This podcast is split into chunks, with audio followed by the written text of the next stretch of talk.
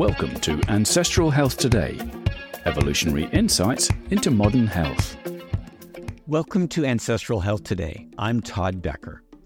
Today's podcast is part of our Second Look series, where we replay selected talks from past Ancestral Health Symposium conferences that we think will interest you.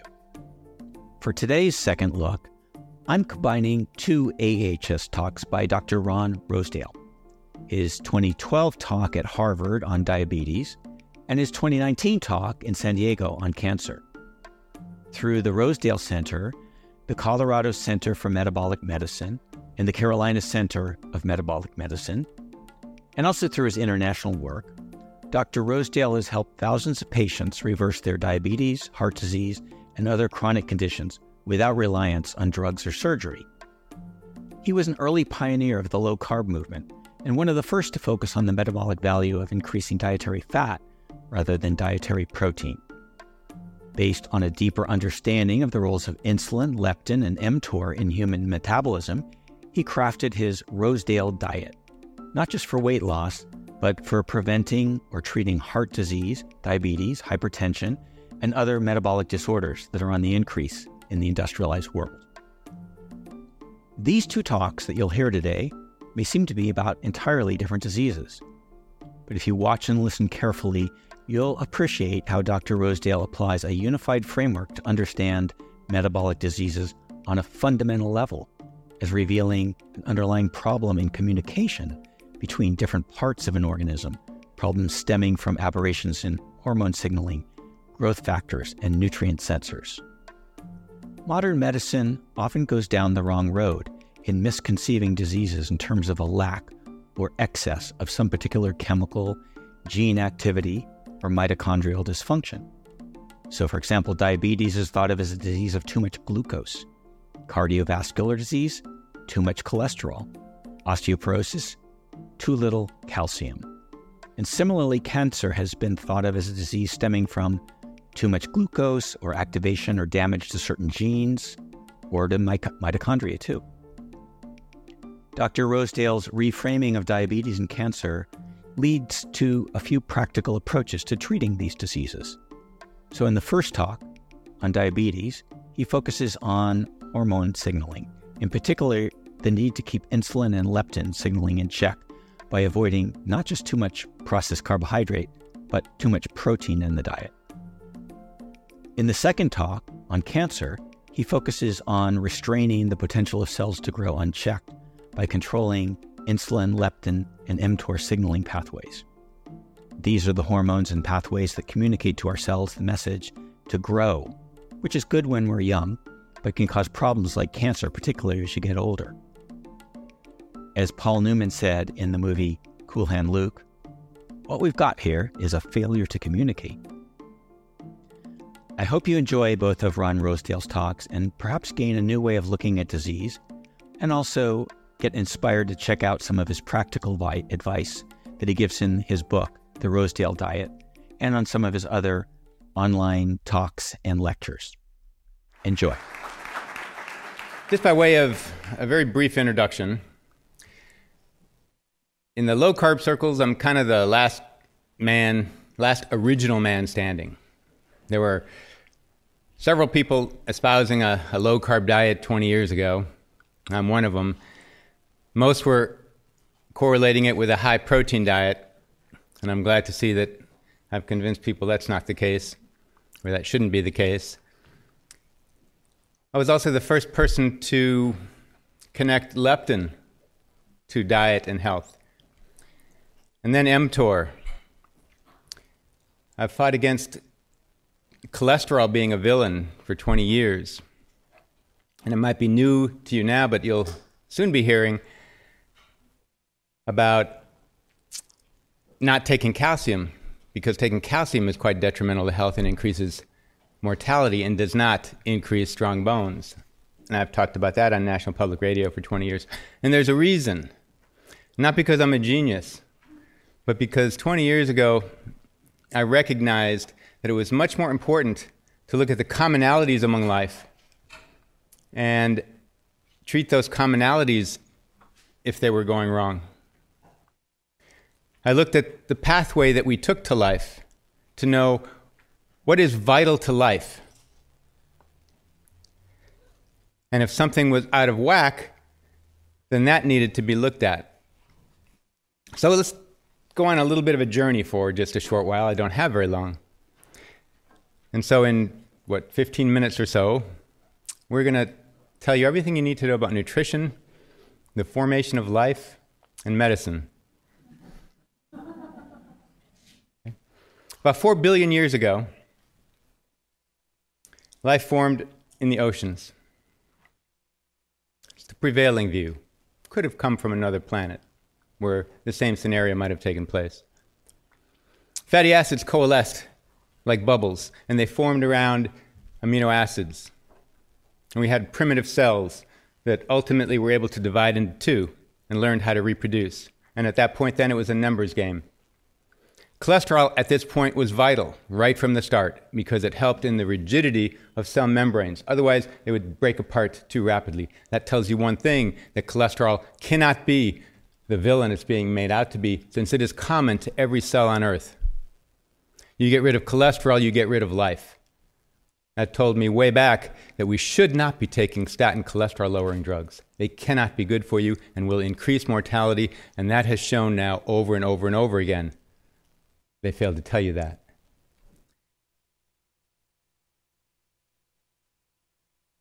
It became a numbers game. Those organisms that could reproduce the fastest were those most likely to survive. And at that point, glucose was the dominant fuel. It's a very simple molecule, and you can burn it without oxygen. There was no oxygen in the atmosphere at that point.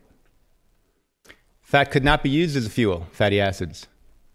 Good thing, didn't have to eat its own membrane, which delineated it from the world and made kind of kept its separateness.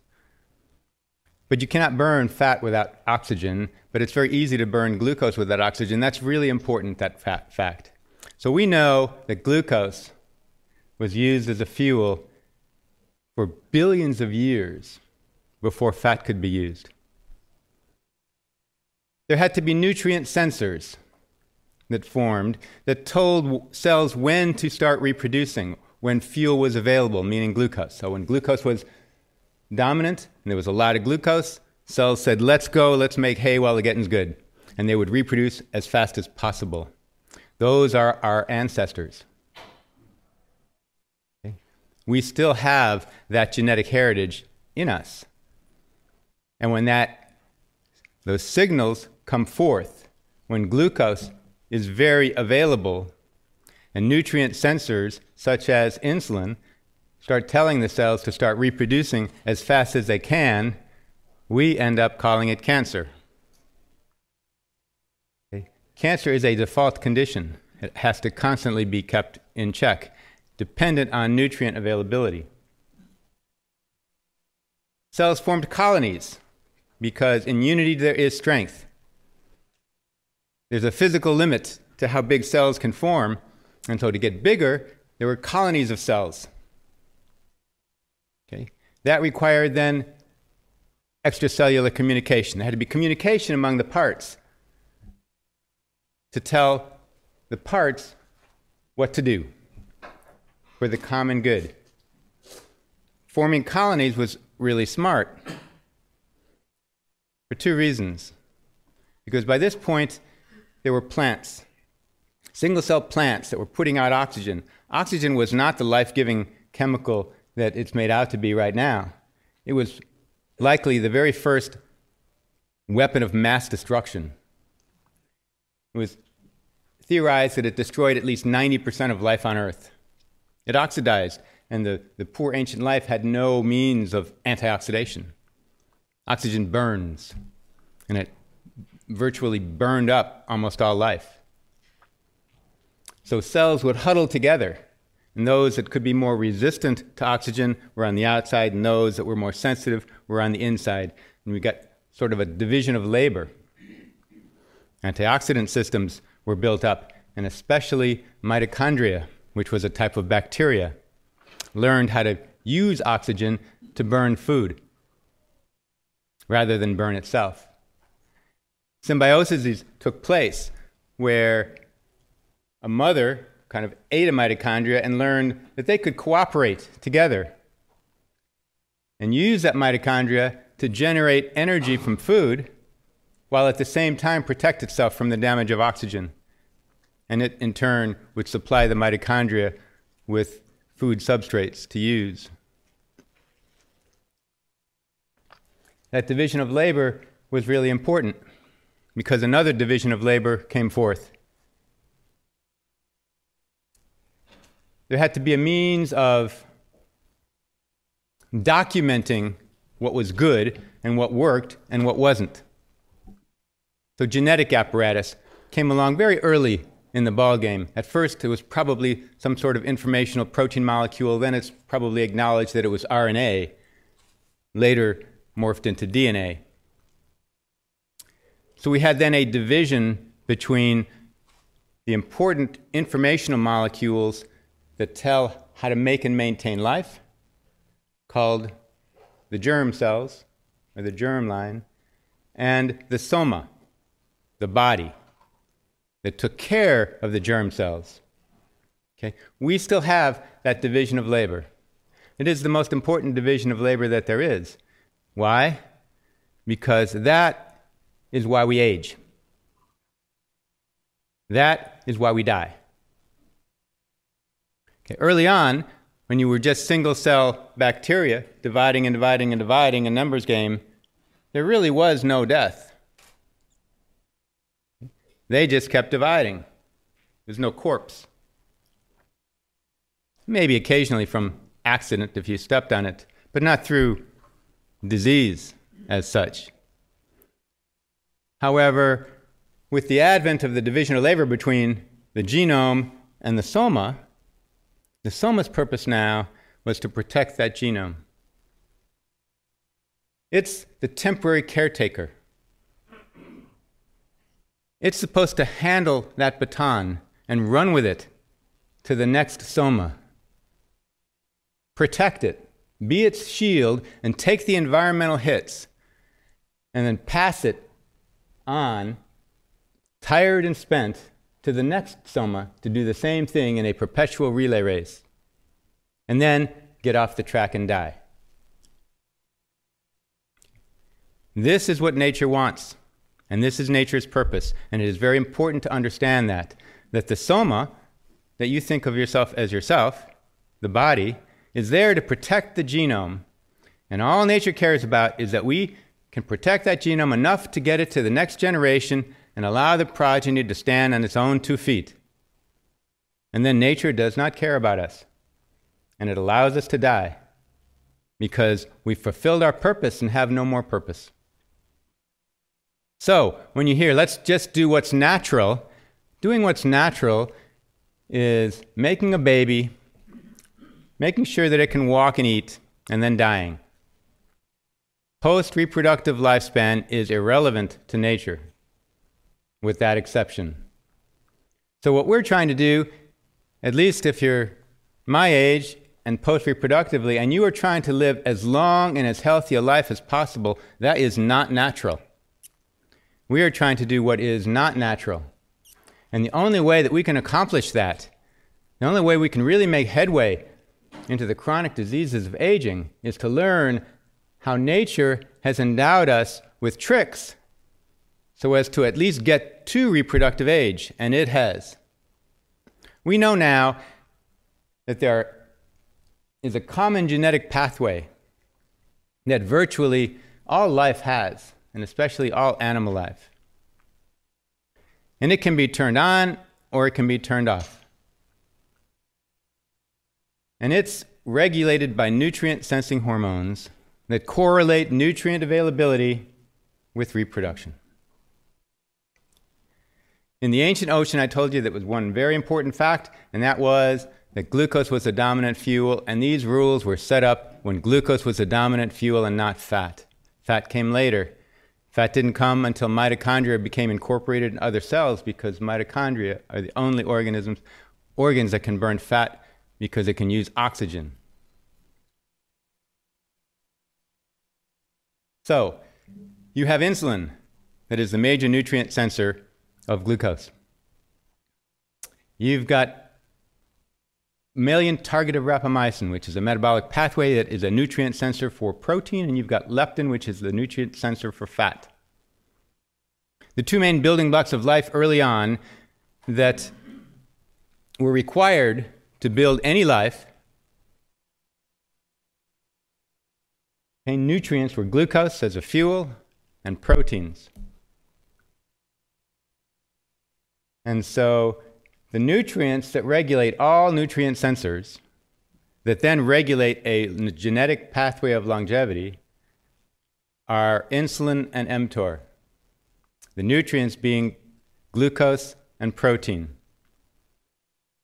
Leptin came later and is probably the most important one in humans. But it, un, and I get arguments with people all the time on various blogs that tell me so leptin is just regulated by how much fat you have. That's false. It's regulated by every meal. You can double your leptin levels in 12 hours if you eat a high carbohydrate meal. And it is those spikes in leptin and spikes in insulin that cause insulin and leptin resistance, so that then you have a miscommunication. So, just like communication was required for life to form when you had multi-celled colonies, miscommunication is the cause of all disease. There is no exception to that. It is the communication you have to deal with when you're trying to treat somebody. Diabetes is not a disease of blood sugar. It's a disease of miscommunication of insulin and leptin. Sugar is just listening to the orders. Medicine just treats glucose, lowers glucose to hell with insulin. And almost always insulin goes up and people die faster. That was seen in the Accord study, if you want to look that up. And they were puzzled. How could that be? They took more medicine to, and they had better glucose control, and yet they had a much higher mortality rate. That was because they were raising insulin. Same thing with leptin. We are not our genes. We are the music that our genes play, genetic expression. Meals regulate genetic expression more than anything. Food does. The meal, the breakfast I ate this morning will change at least 8,000 genes. I've got maybe 13,000. The difference between a man and a woman is about 200 genes. Okay. You can take a piano of 84 keys or so, and how many different songs can you play? An almost infinite variety. You can take your same genes and you can play the music of diabetes, or you can play the music of a long life and healthy life. It will be determined by what you eat, because what you eat regulates nutrient sensors, insulin, mTOR, and leptin, that regulate a longevity pathway, and then when, when they were all kept low, which fools your body into believing that you are experiencing a famine, it upregulates repair mechanisms, DNA repair, intracellular antioxidant systems, autophagy, which is kind of a cellular garbage collection, heat shock proteins, all sorts of things that will allow you to stay healthy and outlive the famine so that you can reproduce at a future, more opportune time. And we can keep those things going post reproduction if we keep insulin, mTOR, and leptin down. And the only way to do that is to keep glucose down and to keep protein down. Fat is a free fuel. It's not really involved in regulating the nutrient sensors. That's interesting. In other words, you can make your body believe that you are experiencing a famine and get all the benefits of fasting, get all the benefits of caloric restriction, but you don't have to do it. Just eat a lot of fat. And you get the same benefits, and I wrote a paper on that. It's published. And it is the way to go.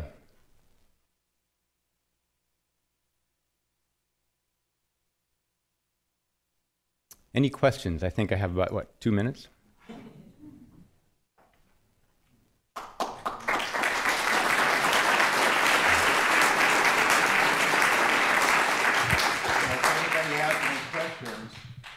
Uh, use the mics on either side. Ask you, what is your position on fiber and sort of excess fiber versus moderate amount? Sure. Fiber. Fiber is either soluble or insoluble. Okay, soluble is a fiber that can only be digested by bacteria into short and medium chain fatty acids. Okay, so it's fine. It's good.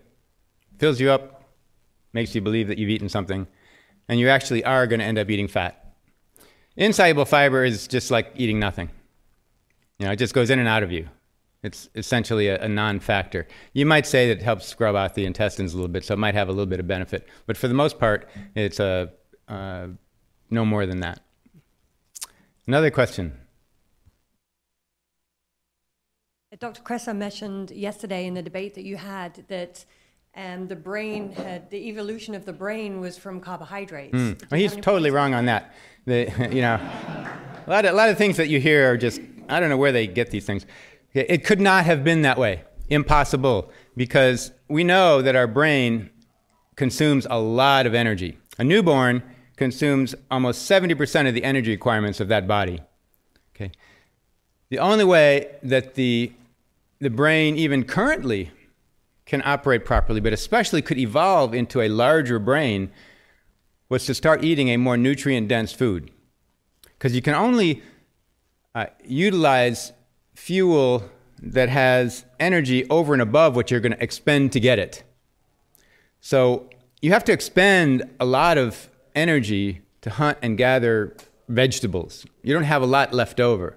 And they've shown that our mouth became smaller and our intestines shortened because our intestines are also an expensive tissue, uses a lot of energy. So we had to use less energy in our intestines so that we could put more energy into our brain.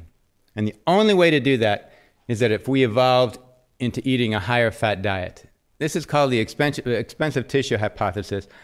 It's widely, widely accepted in paleoanthropology, and many uh, other papers now have come out in support of that. And so that was wrong. The, the, the safe starch debate, if I had more time, really boils down to we know that glucose is maintained up until death. You can starve yourself and your glucose will maintain. There is no such thing as a glucose deficiency. That's wrong. All you can say is, they might say, uh, is that it's more advantageous to eat glucose than to have your body make it. That's what they might say. That's all they could correctly argue. But that's wrong. Because you will never know exactly when and where and how you will need that glucose. Your body will make it when it needs it and where it needs it and let your body do its thing. It's also when you eat it, you have adverse effects that take place, such as it will raise your insulin, it will raise your leptin, you will shut off your maintenance and repair mechanisms, that pathway we just talked about. You want to keep them low, and by eating the glucose, you can't keep them low.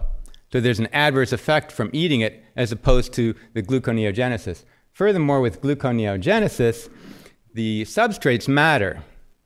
In other words, if you are making the glucose from amino acids, that is not good. That's why I've always recommended a lower protein diet, because I don't want you to burn protein for fuel.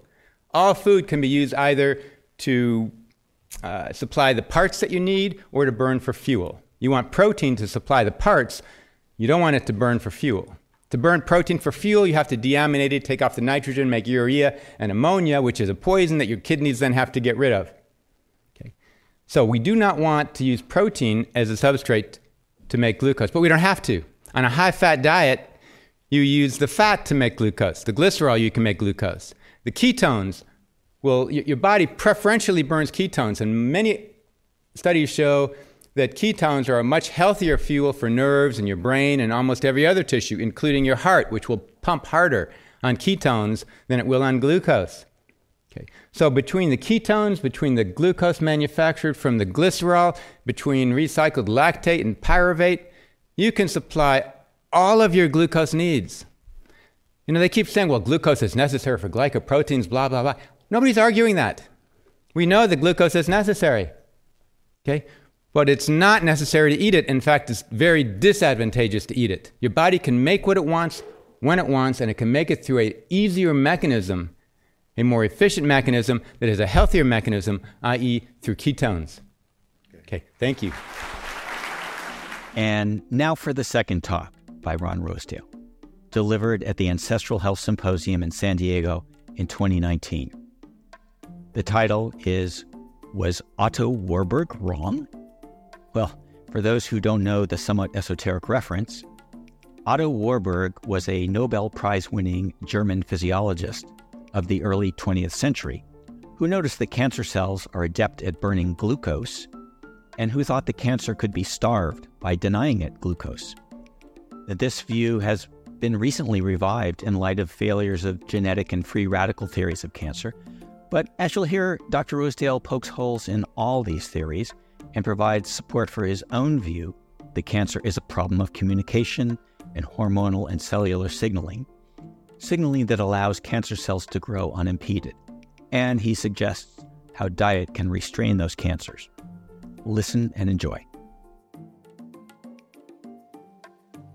Now, right now, there's two schools of cancer that are kind of duking it out. There's the traditional cancer is a genetic disease where you get a bunch of mutations and it turns a normal cell into a cancer cell that starts proliferating everywhere. And the other is the so called metabolic theory of Otto Warburg that is now being picked up by other people like Tom Seyfried, who say that cancer is a metabolic disease due to an addiction to glucose. And that addiction to glucose is because of mitochondrial damage. Since it can't use the mitochondria, it's stuck using glycolysis. And what I'm going to be showing is that they're both wrong. And they both not only are wrong, but they both cannot be right. And for that, I want to start out by unteaching you. So here it says the most useful piece of learning for the uses of life to, is to unlearn what is untrue. Our ability to open the future will depend not on how well we learn, but on how well we are able to unlearn. And that will also determine how many more people die unnecessarily from faulty cancer treatment and faulty cancer research. And we spent what half a, half a century on the war on cancer and have made almost no progress as far as cancer being a genetic disease and trying to figure out which genes cause cancer. That got us nowhere. And I'm afraid that the current theory on mitochondrial damage causing cancer will follow the same road. And I want to prevent that. So, is cancer a genetic disease caused by the accumulation of several oncogenic mutations? And here we show that uh, patients in leukemia could be divided into 11 classes, and each of those classes had unique genetic profiles. In other words, almost every case of cancer has a unique genetic array of mutations. There aren't specific mutations for each cancer. And that's really important. And so, if it were a genetic disease, we'd be out of luck because every disease then would be a different genetic disease. Here's another study in Cedar Sinai, which is right here, or close to it. Uh, investigators dramatically illustrates the complexity of cancer by identifying more than 2,000 genetic mutations in tissue samples of esophageal tumors. The findings reveal that even different areas of individual tumors have various genetic patterns. And I should mention that in non cancerous esophagus, they find almost the same thing. Is cancer a metabolic disease? I'm going to spend a lot more time on this one.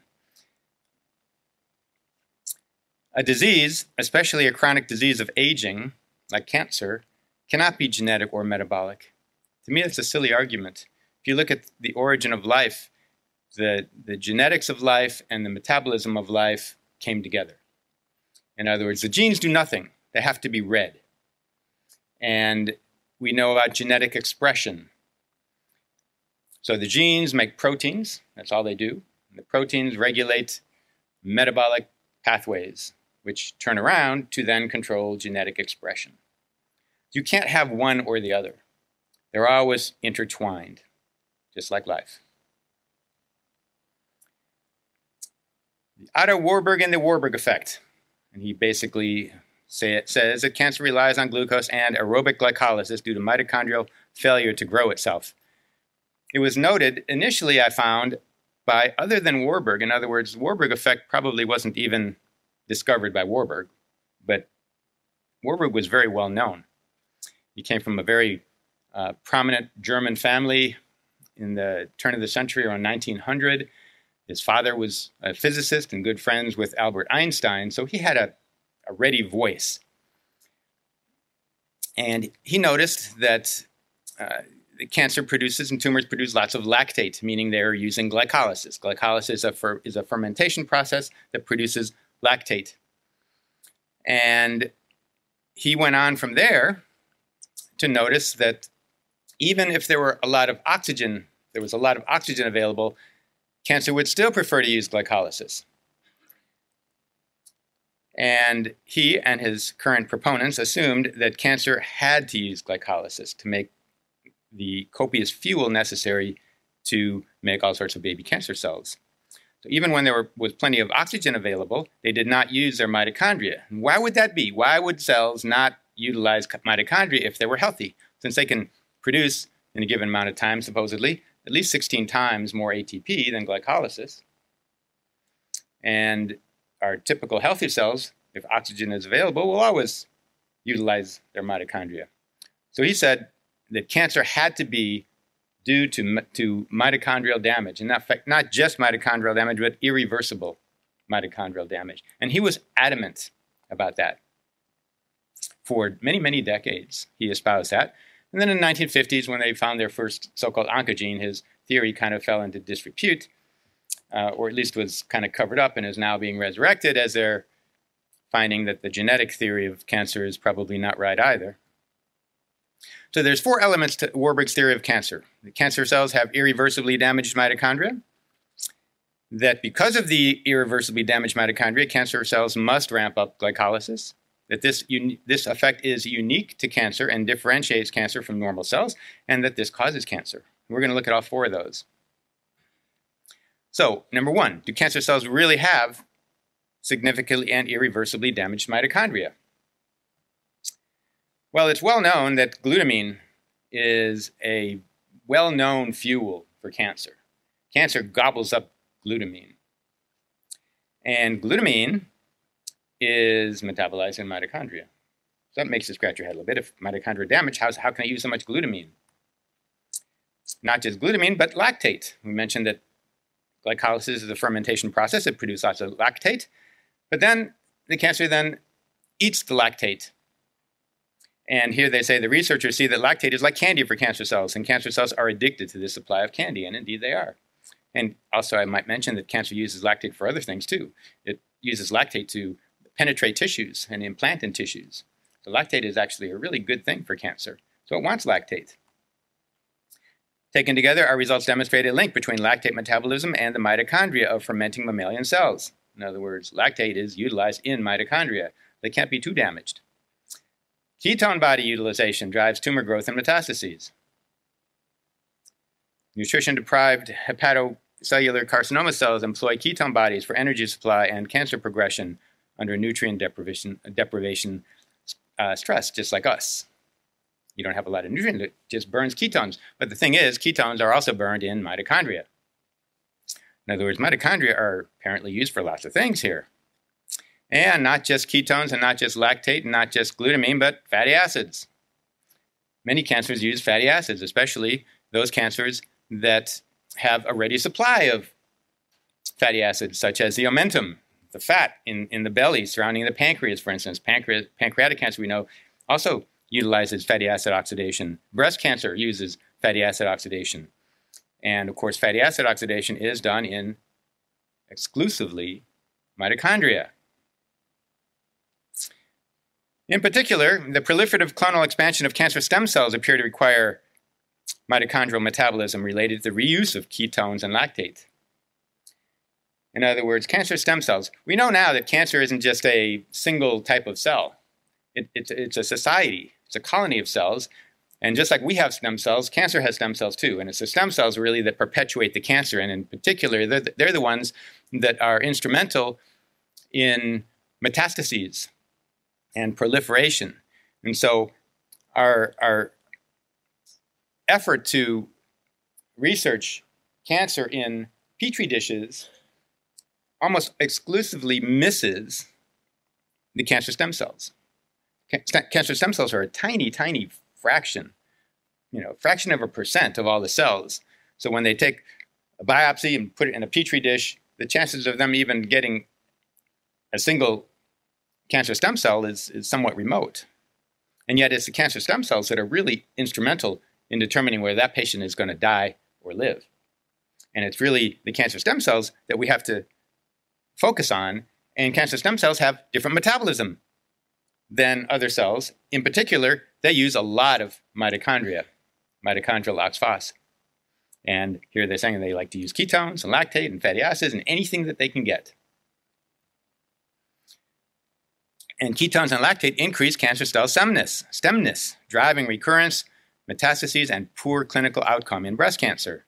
Lactate and ketone promotes the cancer stem cell phenotype, resulting in significant decreases in patient survival. Consistent with the idea that cancer cells use their mitochondria to generate energy, the metastatic phenotype is directly associated with an increase in mitochondrial metabolism in cancer cells. An increase in oxidative mitochondrial metabolism in cancer cells is associated with tumor recurrence, metastases, and poor clinical outcome. Here, oncogene, oncogene ablation resistant pancreatic cancer cells depend on mitochondrial function, a lot to burn fatty acids. The oncogene ablation resistant pancreatic cancer cells, by the way, is the most virulent kind that kills almost everybody. The entire premise of Warburg and his current proponents, such as Tom Seyfried, was is based on the assumption that an uptick in glycolysis means reduced mitochondrial activity. They figure why would cells not use mitochondria if they were healthy? So the, the entire theory is based on the assumption that cancer is having to use glycolysis, that it can't use mitochondria. Well, we see, well, it uses mitochondria anyway. But does an uptick in glycolysis even mean reduced mitochondrial activity? And here it shows no. The assumption is wrong. There's another alternative. And that is that this is what is typically thought that you turn up glycolysis and mitochondrial oxphos is turned down. There's like a switch, one or the other. But here they're finding there isn't a switch, one or the other, it's both. Cancer is proliferative, it wants all the energy it can get. Not just the energy, but the components that glycolysis makes during the uh, pentose phosphate pathway is a component manufacturing pathway from glycolysis. It doesn't even use glycolysis for most of the ATP. It doesn't use it for fuel, it uses it to make components. It's like ribose to make genes and NADPH to make fatty acids, and glutathione to prevent oxidative damage. It, it, you know, there's two kinds of metabolism. It's not just how you're burning fuel. Thank you, thank you. But also, even more important for cancer or, or any proliferating cell is how rapidly you can accumulate the parts you need to make new babies. Here, limiting glycolytic ATP production fails to prevent tumorigenesis, suggesting that the major role of glycolysis is not even to supply fuel, ATP. Many studies have demonstrated that the great majority of tumor cells have the capacity to produce energy through glucose, glucose oxidation in mitochondria. Moreover, mitochondrial metabolism is necessary for cancer cell proliferation and tumorigenesis, like we've seen. Thus, despite their high rate of glycolysis, most cancer cells generate the majority of their ATP through mitochondrial function.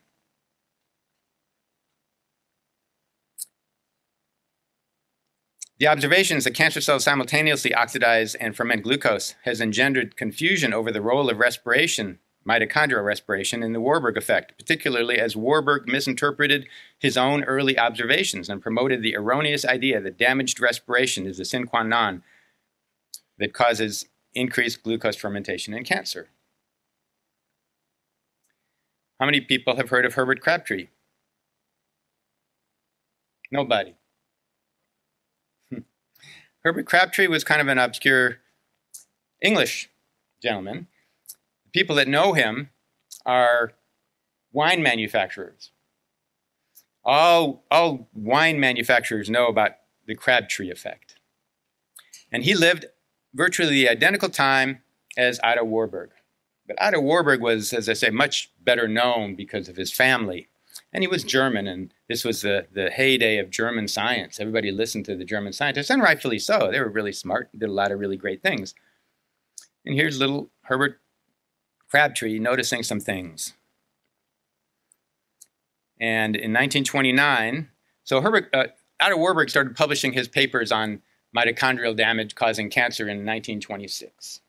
1929, Herbert Grace Crabtree states that Warburg postulates a disturbance of respiration, meaning mitochondria, as being the fundamental cause of the development of aerobic glycolysis.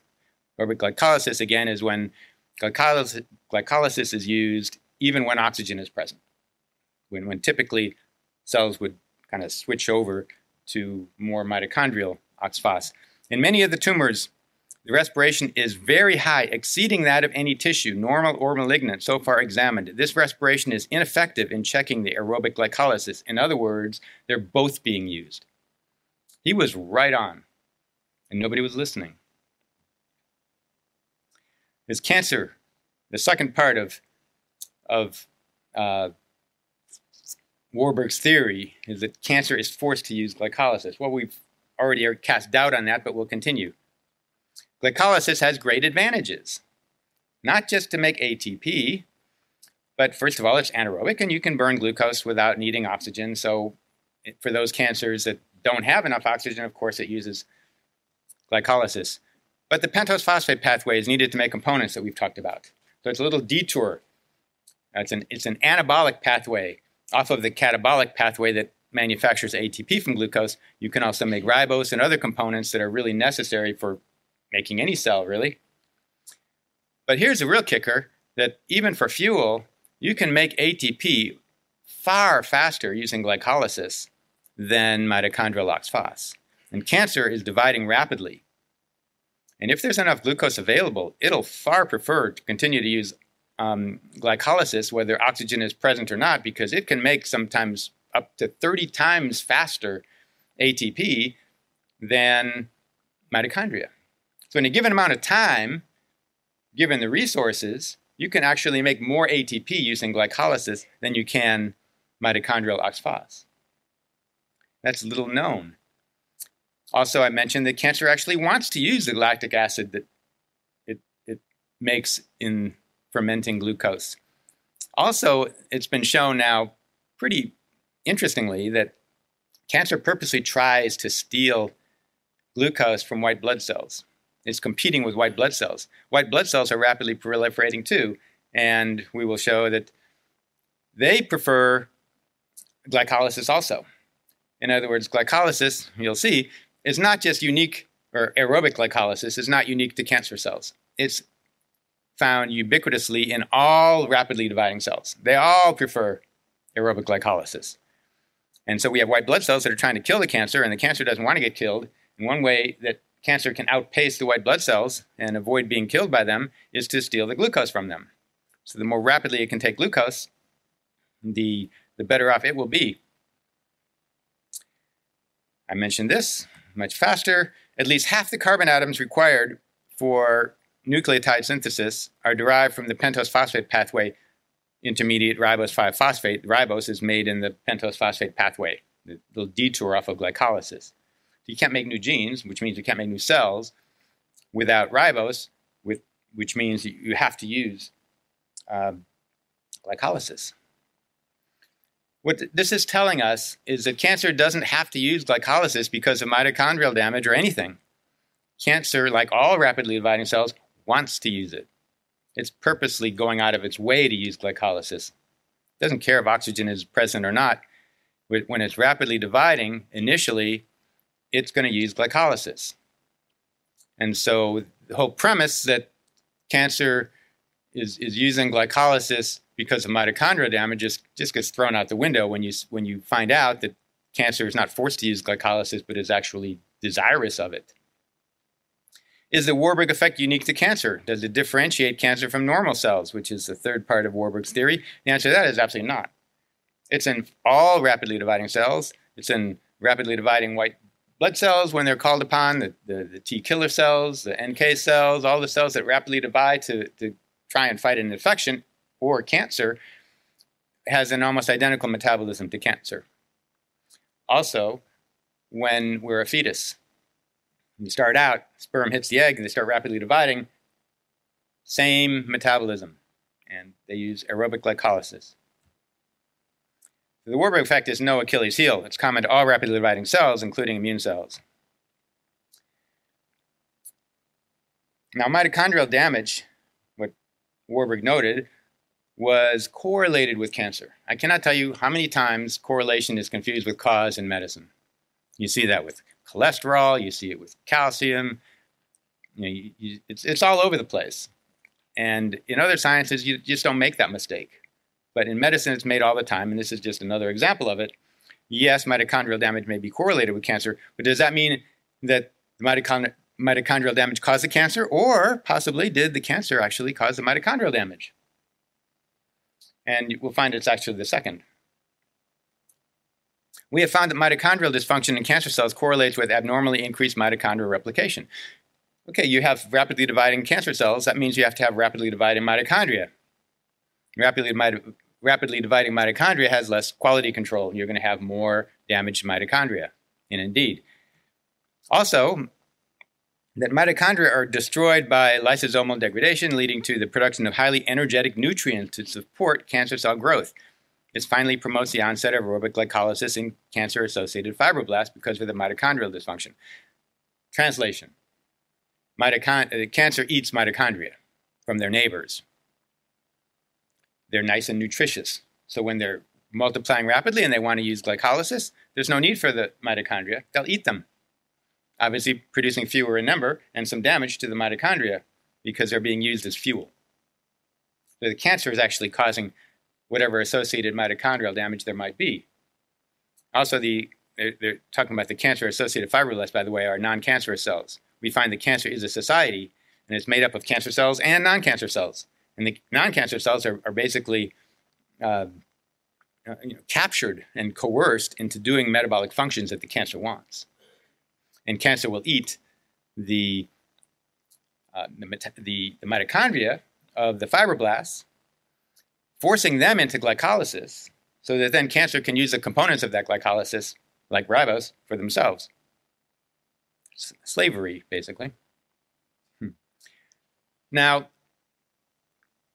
Tom Seyfried is, is probably the leading proponent of this so called metabolic theory of cancer and mitochondrial damage um, and he's written papers currently.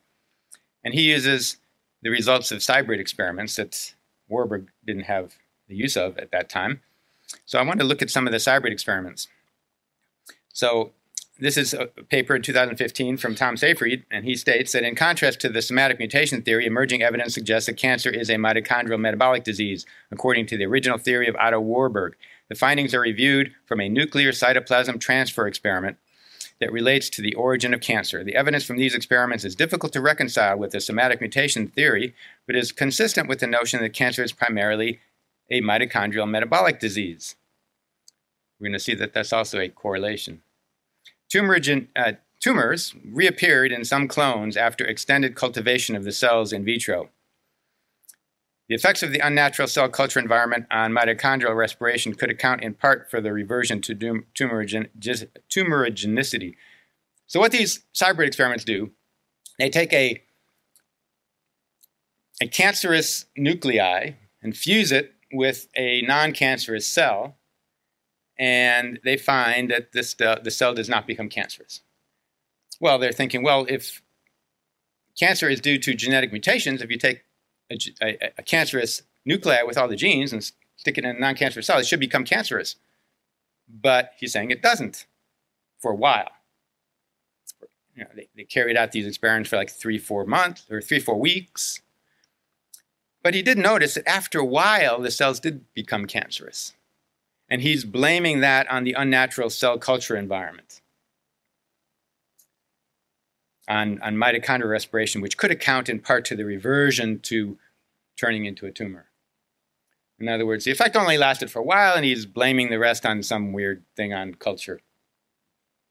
And the other part is if you take a, a non cancerous nuclei and put it into a, a cancerous cell, or fuse it with a cancerous cell, the cell will stay cancerous. What he's saying is then that cancerness resides in the cytoplasm and not the nuclei. And he's saying this is really good evidence, or he calls it almost proof, of the mitochondrial uh, cause of cancer. Well, there's another thing wrong with that. Number one, there's a lot of other things in the, in the cytoplasm other than mitochondria, such as ribosomes that make all the enzymes that carry on chemical reactions. Okay? So you set up the, the genes, make ribosomes that are in the cytoplasm that make proteins, and they're factories. And they keep churning out the proteins. The cytoplasm continues to do its job, and you have all the chemical reactions are continuing to, to take place because the the ribosomes are still there. The factories that make all the enzymes that that dictate all the chemical reactions that are taking place. They didn't know about this paper, apparently. Preservation of normal behavior by enucleated cells in culture. In other words, if you take the nucleus out of a cell, it just goes about its merry way as if nothing has happened for at least three to four weeks. It takes that long before the genes can actually manufacture new ribosomes that can manufacture new enzymes that can, that can then dictate different chemical reactions and make the cell do something different. In the meantime, the cell is just going on, on its merry way with the stuff that's already been made previously. This is why it took four weeks that uh, you know, Tom Seyfried noticed that, oh yeah, tumors reappeared in some clones after extended cultivation, like four weeks the effects of the unnatural cell culture environment. No, it's not the effects of the unnatural cell culture environment. It's the fact that cells are now able to make new proteins. So the cybrid experiments you can throw away. They mean zero. Suppressing mitochondrial function, conversely, inhibits cancer rather than encouraging it. Oh, and I've only been going for 25 minutes. I got 15. So all right, 12 minutes. Do I hear 13? 14. Okay. Um, Because I'll need it all. We know now that one of the uh, really good ways to suppress cancer and to treat cancer is actually to inhibit mitochondrial function. Metformin, we know, inhibits mitochondrial function. Now it's being used quite extensively to treat cancer and really extend life. It's being used as a life extension drug. One of the major reasons it extends life is by suppressing mitochondrial function and uh, inhibiting cancer. Antibiotics. I mean, mitochondria used to be like bacteria that got gobbled up, and antibiotics will kill, not kill, but inhibit the function of mitochondria. All of these things they find inhibit cancer stem cells and that inhibits cancer and metastases. And metastases is what kills everyone. And so it kind of flies in the face of this mitochondrial theory. In other words, um, injuring mitochondria, inhibiting mitochondria hurts cancer, not causes it. The mitochondrial damage theory is just another genetic mutation theory. So here they're saying, well, you know, we don't believe in genetic mutation, but that's what they're talking about when they talk about the mitochondrial theory. They're saying it, it becomes mutated and, and, and ir- irrelevant, doesn't work.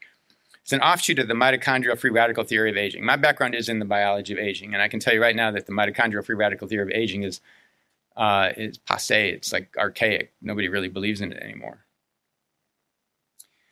Here we review findings that su- suggest that the age-dependent mitochondrial dysfunction is not sufficient to limit lifespan. Mitochondrial uh, reactive oxygen species are not always deleterious. In fact, can stimulate pro-longevity pathways. They find that like you take too many antioxidants, you actually can increase your risk of cancer. You actually shorten your lifespan. That we need oxidation. The oxidation uh, uh, elicits what's called a mitochondrial damage response. That you know, it's like exercising. You damage your muscle, you get stronger. You know, you damage the mitochondria, they actually get stronger. You get healthier. And here, what they did is they, um, in, in mice, the proofreading function of the DNA polymerase uh, was mutated. And these mutator mice are born with a mitochondrial mutation burden 30 times higher than that of wild type mice, yet they lack overt phenotypes and have a normal lifespan. In other words, causing mutations 30 times more rapidly doesn't hurt anything. That's not where the problem lies. It calls into question whether naturally occurring slow mutation, uh, slow mutation of age related mitochondrial DNA mutations has a leading role in causing aging rather than representing only one of the types of damage accumulation that accompany aging. That's true. So Warburg interpreted tumor lactate secretion as an indication that mitochondrial oxphos was damaged. However, numerous studies, including Warburg's original work, failed to demonstrate defective respiration as a general feature of malignant cells. Instead, mitochondrial respiration and other mitochondrial activities are required for tumor growth in fact, help tumor growth, especially cancer stem cells. Furthermore, in non cancer cells, the Warburg effect is a reversible phenomenon tethered to proliferation, indicating that it reflects proliferation associated changes in metabolism rather than a unique feature of malignancy. Okay, that's kind of a summary of, of this. So, if cancer is not a disease of glucose and mitochondria, just like, or I would think cancer is not a disease of glucose and mitochondria, just like diabetes is not a disease of glucose, coronary disease is not a disease of cholesterol, osteoporosis is not a disease of calcium. Why not? Because life isn't in the parts. That's not where life is. Life is in the interaction of the parts, it's in the communication of the parts. All disease, like life, is, is due to communication or miscommunication. That's where you have to look. You have to look what's being miscommunicated between the parts. It's not a defective park. If, if it's defective mitochondria, then why why are they accumulating? Why aren't we getting rid of them? Where's the communication that allows mitophagy, so-called the, the, the gobbling up of defective mitochondria? Everything's going to be in, in, in some sort of defective communication that otherwise would preserve life and health. Here's what's missing. Okay, this is metabolism. This is communication. Somewhere in here, there will always be a problem. It's not going to be in the mitochondria. It's not going to be glucose. It's not going to be calcium. It's not going to be uh, fat in arteries. That, it's just not where you look for disease if you want to really get to the root of it. So if cancer is not a disease of fuel or mitochondrial dysfunction, then what? Well, it looks like I don't have any time, they're saying. okay, uh, five minutes? Ten minutes? Seven minutes? Okay, seven minutes. Okay. Cells don't mutate into cancer, they start out that way. That's one clue. Okay? We come from an ancestral history of unicellular organisms whose main directive was to out-replicate their neighbors. All of that predilection is in all of our cells. It has to constantly be suppressed. You don't have to mutate cells into cancer. All you have to do is prevent them from not being cancer. And that's what happens. Cancer is obviously a disease of growth. So it would make sense to look at what controls growth. And sure enough, Hans Krebs, you've all heard of the Krebs cycle, very famous German who was a, actually a protege of Otto Warburg. And he wrote a biography of Otto Warburg. But he stated, and rightfully so, and he also won the Nobel Prize for his citric acid cycle, you know, the Krebs cycle, also another German. Warburg neglected the fundamental biochemical aspect of the cancer problem that the mechanisms which are responsible for the, control, for the controlled growth of normal cells and which are lost or disturbed in the cancer cell. No doubt the difference in energy metabolism discovered by Warburg are important, but however important they are at the level of the biochemical organization of the cell, not deep enough to touch at the heart of the cancer problem, the uncontrolled growth. Warburg's primary cause of cancer may be a symptom of the primary cause, but is not the primary cause itself. Exactly right. This was actually taken out of another book, Tripping Over the Truth by Travis Christofferson, who used it as an example of how people wouldn't uh, look at the truth when they saw it on Otto Warburg. It was actually, he was advocating for Otto Warburg and using this as an example of why people were ignoring the truth. But in fact, this is the truth. And we're talking about this, you know, back what is this now, 20 years ago? I was thinking hyper, I was talking about what insulin does. Insulin is a growth factor, and it causes, uh, it, affects cancer right there. Um, insulin increases cellular proliferation. What does that do to cancer? It increases it. And then in teleclinic with Joe Mercola in 2005, two of the major factors that will determine whether a person has cancer are the amount of sugar and insulin. Sugar is just listening to orders. It's listening to orders from insulin and leptin. You get insulin and leptin right, your sugar is going to be right. However, the converse is not necessarily true. You can bring down sugar with drugs, but you're not really improving that person's health if it's causing insulin and leptin to increase, which is what almost all the drugs do. All you're going to do is increase your risk of cancer. And then I see stuff like this that drives me crazy. This was just published August 3rd, 2019. In a new study, researchers, researchers have demonstrated for the first time a causal link between high insulin levels and pancreatic cancer.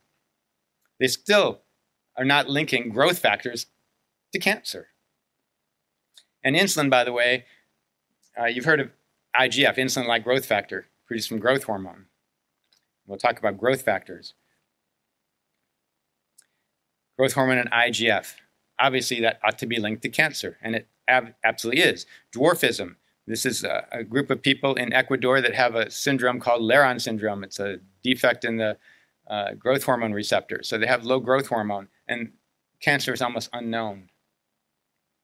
And this Dr. Uh, Guevara Aguirre noticed this.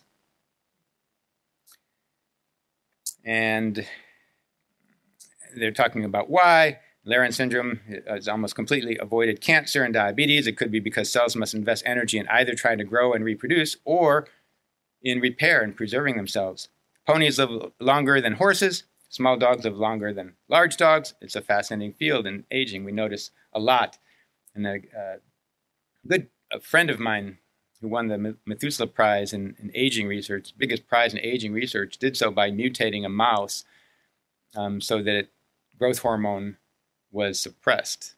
And these mice lived um, over four years, normally two years.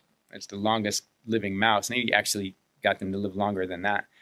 So there's a there's a huge uh, theory in aging that growth plays a huge role in the aging process itself and cancer. Uh, ungrowth hormone increases longevity. If you restrict growth hormone, you increase, uh, you limit and inhibit cancer, including prostate, breast, brain, and lung cancer. Uh, IGF is associated with cancer very much so. In fact, almost all cancers uh, have some sort of IGF um, signaling increase. Leptin, uh, not a lot of time to talk about leptin, but leptin is at least as important as insulin. And it is a growth hormone also, and it works through proteins. Um, dietary protein increases IGF, increases leptin, and most of all, increases the target of rapamycin. The target of rapamycin is not a hormone, it's a kind of a, a switchboard where all the other growth pathways and nutrients kind of feed into it, and it then makes the decision in all cells whether that cell should replicate or whether it should upregulate maintenance and repair. We want repair. We don't want cells to replicate out of control. They're finding now that the vast majority of cancer cells have upregulated target of rapamycin. And so they, they're using drugs to lower the target of rapamycin like rapamycin. That's why it's called the target of rapamycin. Rapamycin is a natural natural product actually found in the 70s. Only recently uh, found what it does, and it lowers the target of rapamycin, and it greatly decreases uh, cancer. It's kind of a new drug for cancer. Um, I mentioned that. It, is one of the most common molecular alterations in human cancers and upregulation in the TOR pathway. Emerging studies indicate that the TOR modulates mitochondrial function. So any of the mitochondrial damage that you see, a lot of it is due to TOR uh, being too high. So that when TOR is too high, you don't gobble up defective mitochondria. You lower TOR, you increase autophagy and mitophagy, you, you basically eat all your junk. Um, TOR is responsible for ketosis. You know, a lot of stuff is going on in ketosis. You have to lower TOR to produce ketones. Oops. Here is a study that was interesting that showed that longevity and health were optimized when protein was replaced with carbohydrate. I mean, excuse me, when uh, protein was replaced with carbohydrate. Um, in other words, when you between protein and carbohydrate, you will increase longevity by lowering protein as opposed to carbohydrate. That doesn't mean carbohydrate is good for you, it's not. But protein is what actually controls almost all of these growth factors, including IGF and mTOR. One minute. We see in, that in a long lived diet is a low protein diet, and we have found there's a mechanism how that may be working. TOR, a recent study appeared in Nature showing that feeding rapamycin to mice inhibited TOR and extended their lifespan. And they're using it now for breast cancer. Uh, you can read more about TOR in a talk I gave in 2006, Protein, the Good, the Bad, and Ugly. It's all over the internet. The best drug to reduce TOR signaling, to slow aging, and the chronic diseases of aging associated with it is already available. Avoid high protein. Avoiding high protein is probably the most important thing you can do to both treat and prevent cancer. Lower TOR, increase autophagy, mitophagy, eat and recycle your own damaged proteins. The protein content of breast milk. How much protein should you eat? Well, the protein content of breast milk is about one gram per kilo per day. Nobody will ever have more rapidly dividing cells than when you are an infant. Nobody should need more than one gram of per kilo per day. And in fact, most of us, certainly as adults, shouldn't need more than 0.75 kilograms. Or, if you're 75, uh, 0.75 grams per kilo per day. And if you have cancer, I'd go down to even six grams per kilo per day. Your health and lifespan will mostly be determined by the proportion of fat versus sugar you burn over a lifetime, and that will be determined by the communication of insulin, IGF, leptin, and especially TOR. Cancer is not glucose driven. It is not driven by mitochondrial dysfunction. It is driven by growth signals, particularly TOR, and that is most controlled by the protein that you eat. You got to be careful of your protein. Done. Thanks. Thanks for joining us on this episode of Ancestral Health Today. We hope you enjoyed our discussion on how evolutionary insights can inform modern health practices. Be sure to subscribe to our podcast to catch future episodes.